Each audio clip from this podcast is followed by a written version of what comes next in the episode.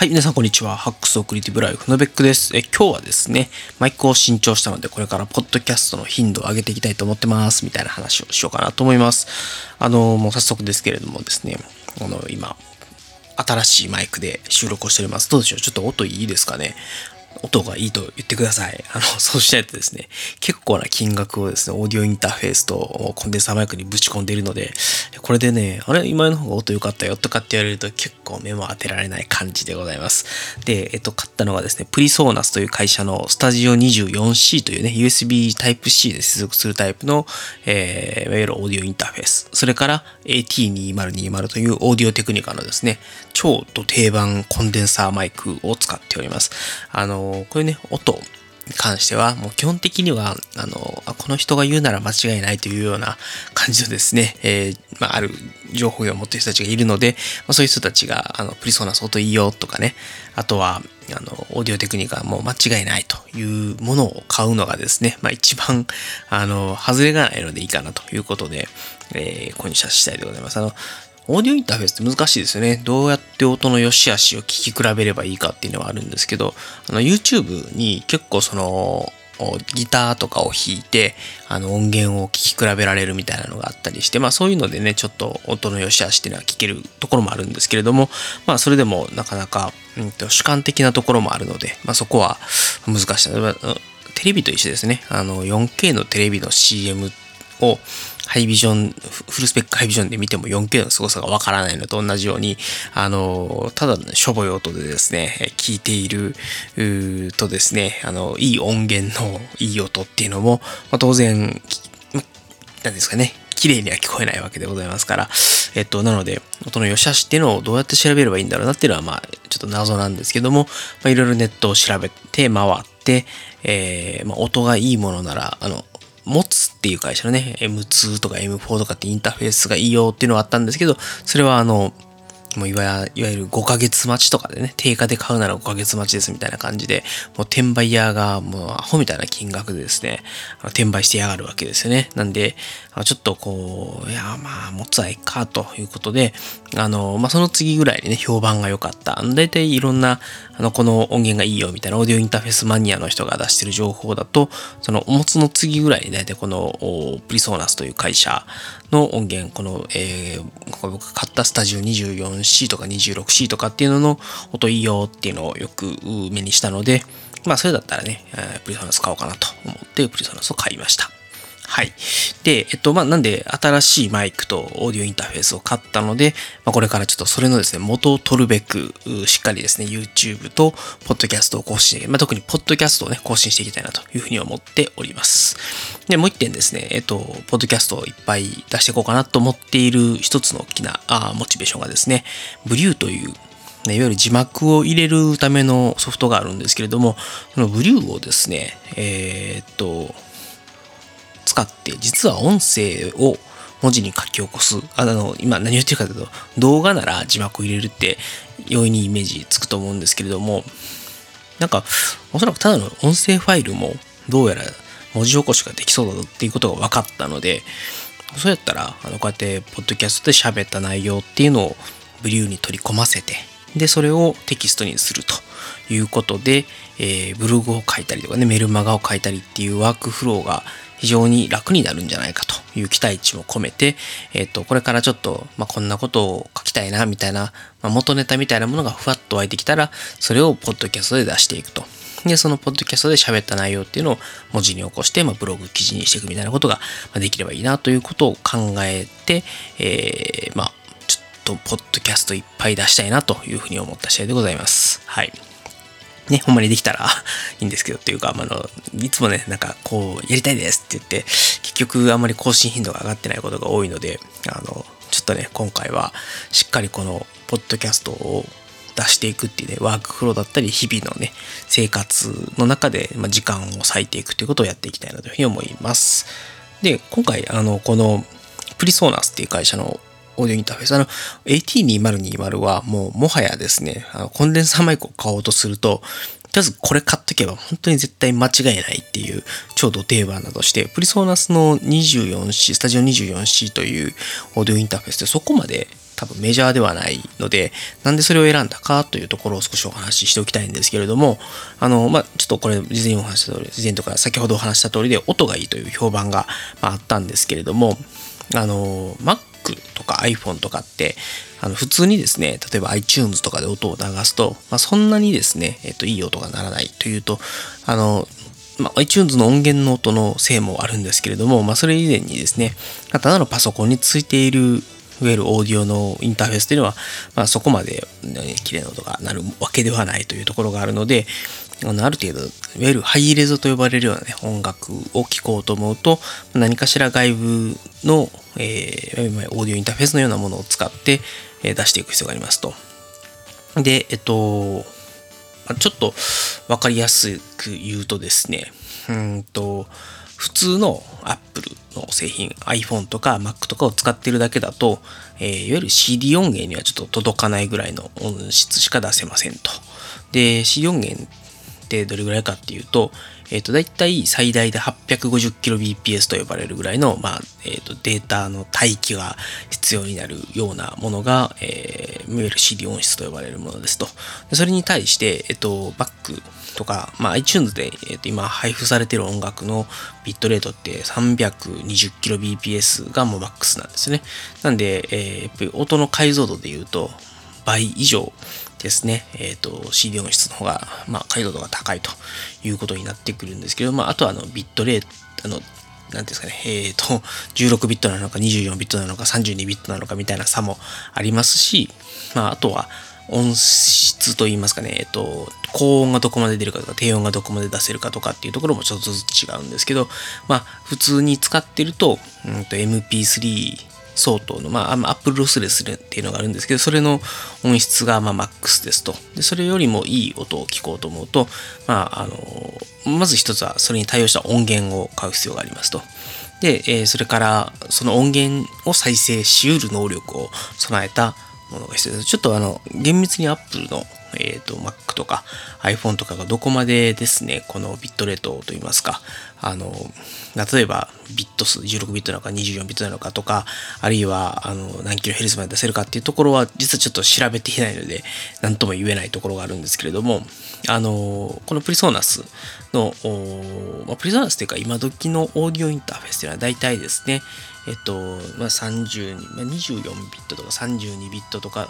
と、えっと、192kHz。そんな高い音はね、あの、人の耳には聞こえないので、まあ、あの、空気感といいますかね、あの、まあ、なんていうんですかね、本来なら、えー、アナログだったら、その音も鳴ってるはずのものっていうのが、あの、まあ、例えば MP3 とかに圧縮するときに、えー、まあ、省かれてしまったりすると。まあ、そういう、あの、一見、まあ、人の耳にも聞こえないからあの削っちゃってもいいよねみたいな情報とかが、まあ、入ってくるっていうのが、まあ、こういうオーディオインターフェースを使った時の、まあ、メリットですと。でまあその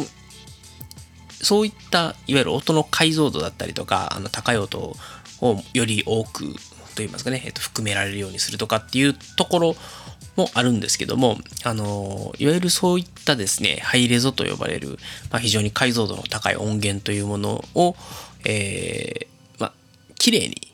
出せるというか、いい音で出力できるっていうのも、このオーディオインターフェースのメリットですと。なんで、えー、まあ、ちょっと音がいいと呼ばれてるオーディオインターフェースからハイレゾ音源を流してみる。で、それを聞いてみたいっていう、もう本当に、あの、僕が知らない世界を知りたいというね、欲求のためだけにこのオーディオインターフェースを買ったというところもあります。もちろんあれですよ。あの、ポッドキャストとか YouTube とか、あのやってるんで、それの音をもっと上げていきたいというのはあったんですけれども、まあ、それと同じぐらいハイレゾの世界というものを覗き見てみたかったっていうのが、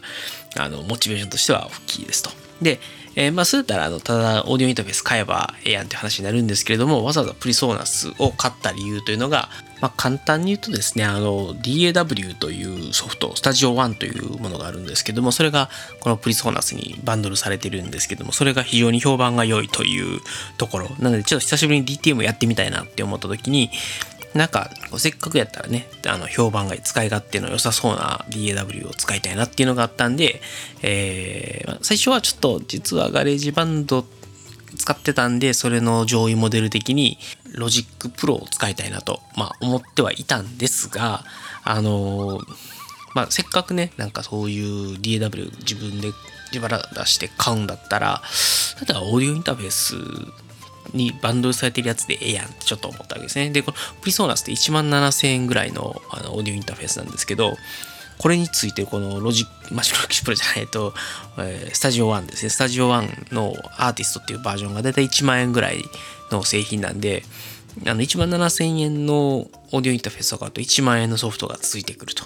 で、さらにですね、あのプラグインとかいろんなこうおまけがついてくるんですけど、それがだいたい普通に買うと10万円ぐらいすると。だから1万7000円のオーディオインターフェースを買うと11万円分のソフトウェアがついてくるみたいな結構もうわけのわからないですね。バンドルの仕方で、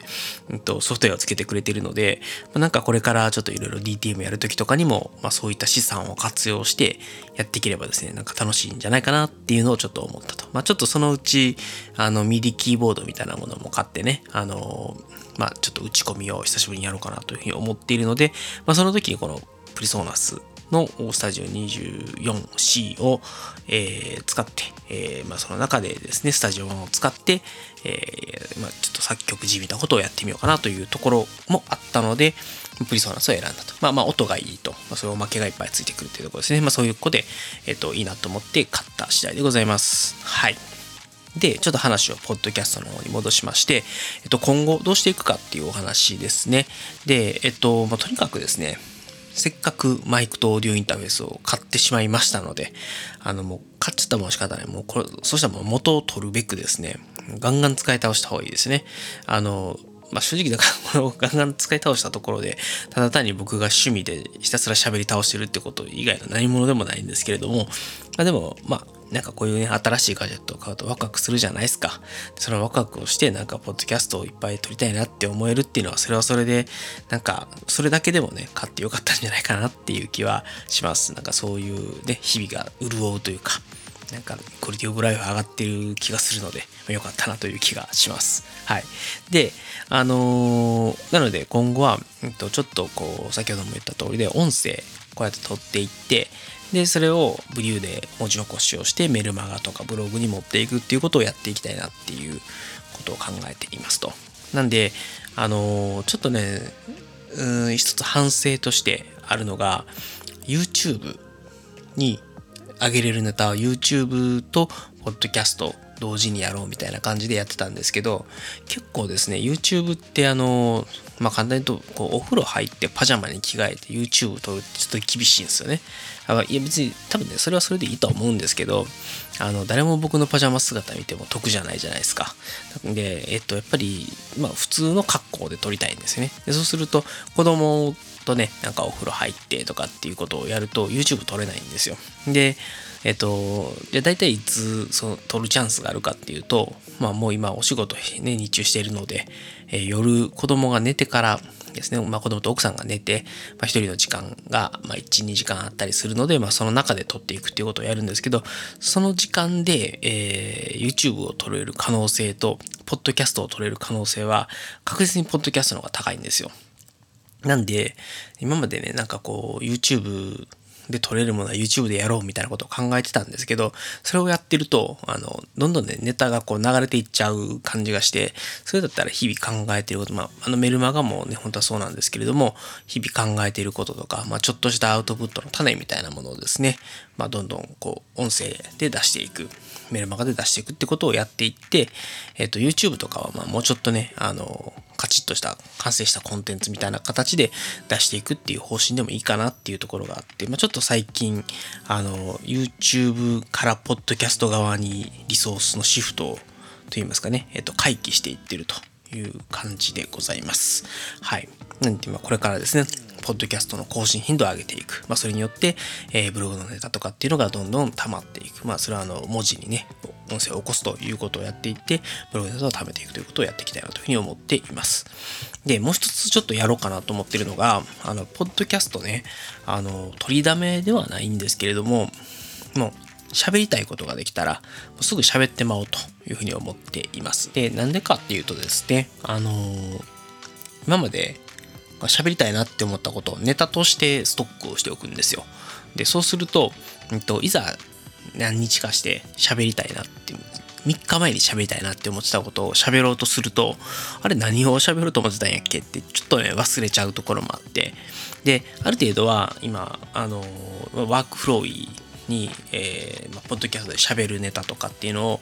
まあ、ネタリストみたいな感じにして、で、これから喋ろうっていう時に、まあ、少しバーッと書き出すっていうことをやってるんですけれども、うんと、まあ、なんか、ちょっとね、あ、これについて喋りたいなって思った時に、もう先にもう撮っちゃう。どんどん撮っちゃう。で、取りだめていって、で、後からその音声に、例えばオープニングとかエンディングとかを付け加えていけば、まあ、それでいいかなとか、まあ、あるいは、あの、なんていうんですかね、えっ、ー、と、ちょっと別のことを喋っていて、えあの時に喋ったこの時の録音再生しますみたいな感じで、あの、まあ、取りだめていったネタっていうのをその後のポッドキャストの中で活用してきゃいいかなみたいなことも思った次第ですと。で、まあ、ね、もともとちょっと YouTube に上げれるようなネタっていうのは YouTube 動画を撮ってその YouTube 動画に音声をつけてでそれをポッドキャストに流していくっていうことをやろうと、まあ、そうすればあの YouTube 動画も作れて音声も撮れてラッキーだよねって思ってたんですけど結構ですね YouTube ってあの時間かかるんですよ、うんと、例えばあの動画のを撮るのも先ほど言った通りで、あの、やっぱちょっと身なりを整えたりっていうのもありますし、あとは撮った後にそれを編集するっていう作業が本当にとにかく時間かかりますと。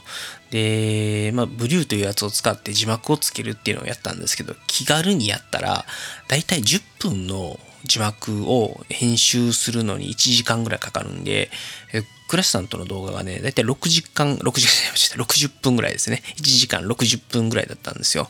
で、えっと、その60分の動画に、やっぱり字幕をつけようとすると、まあなんだかんだね、えっと、分割ゾーン的なことも発生するので、まあ、6、7、8時間ぐらいかかっちゃったんですよね。で、あの、まあ、そうじゃなくても、あの、普通に、えっと、こういうこと今話してますみたいな、あの、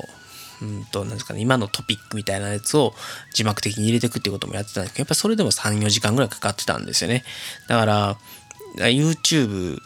の動画を、まあ、撮るっていうこと自体にも時間がかかったりとか、タイミングっていうのが難しかったりっていうのもあるだけではなくて、それをさらにね、編集していくっていうところに 結構時間がかかりまして、で、えっ、ー、と、例えばですけど、ポッドキャストはその気になれば毎日更新は多分できると思うんですよね。でも、YouTube を毎日更新しようと思うと、やっぱり YouTuber みたいなね、なんかちゃんとそれなりにですね、リソースをそこに避ける人じゃないと、あの、サラリーマンやりながら片手間でね、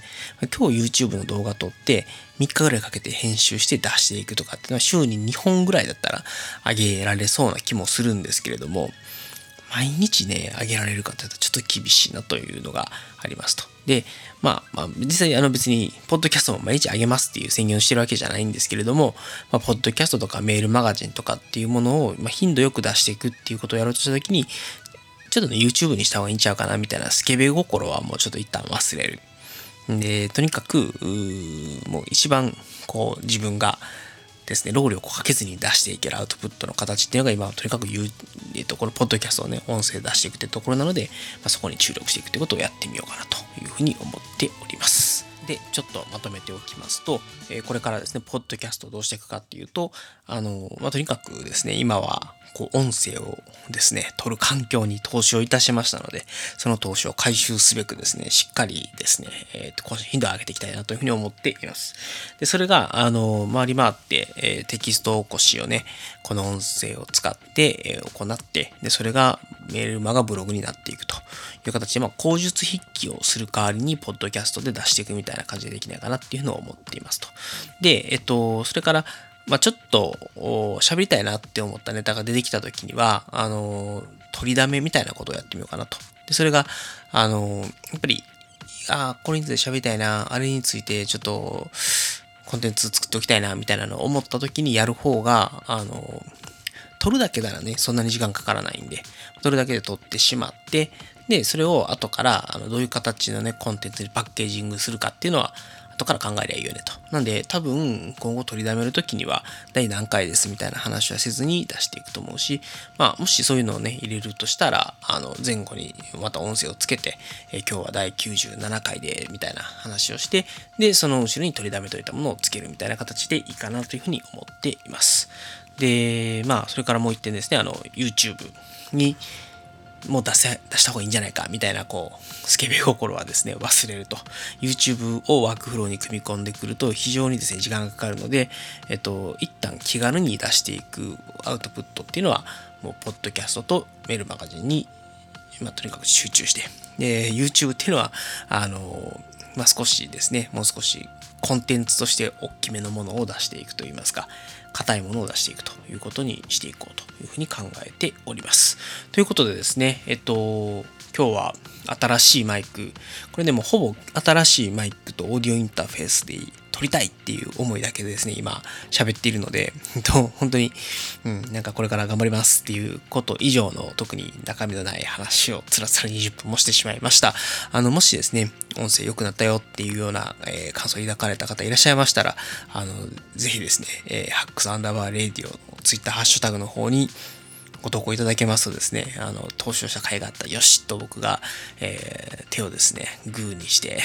よしってガッツポーズを取りますので、えー、ぜひですね、よろしくお願いいたします。あのー最後、締め入りたいと思うんですけれども、こちらの番組、ベックスハックスレディオでは皆様からのご意見、ご感想、お悩み相談等々を受け付けております。えっと、もしですね、何か、えー、投稿してやってもいいぞっていうものがあればですね、えー、先ほど申し上げた Twitter、ハッシュタグ、ハックスアンダーバー、レディオの方にご投稿いただきますか、えー、まあ、例えば Twitter でね、私にメンションいただくとか、あるいは、えーまあ、メールで送りたい場合はですね、え beck1240-gmail.com というところに送っていただければ、Twitter、メール、その他ですね、あの、しっかり補足をしてですね、あの、今ほぼコメントとかいただけてない状態なので、あの、どなたかが投稿いただければですね、あの、ほぼ100%の確率で取り上げられるんじゃないかなというふうに思います。ということで、えっと、今日はですね、新しいマイクと、オーディオインターフェースちゃったんで、えー、これから 頑張ってポッドキャスト更新していきますというお話をしました。はい。ね、ブリューとかね、なんか文字起こしの話もあったんで、あの、興味ある方はぜひブリュー使ってみてください。それでは、えっ、と、最後までお聴きいただきましてありがとうございました。それでは皆様、さようなら。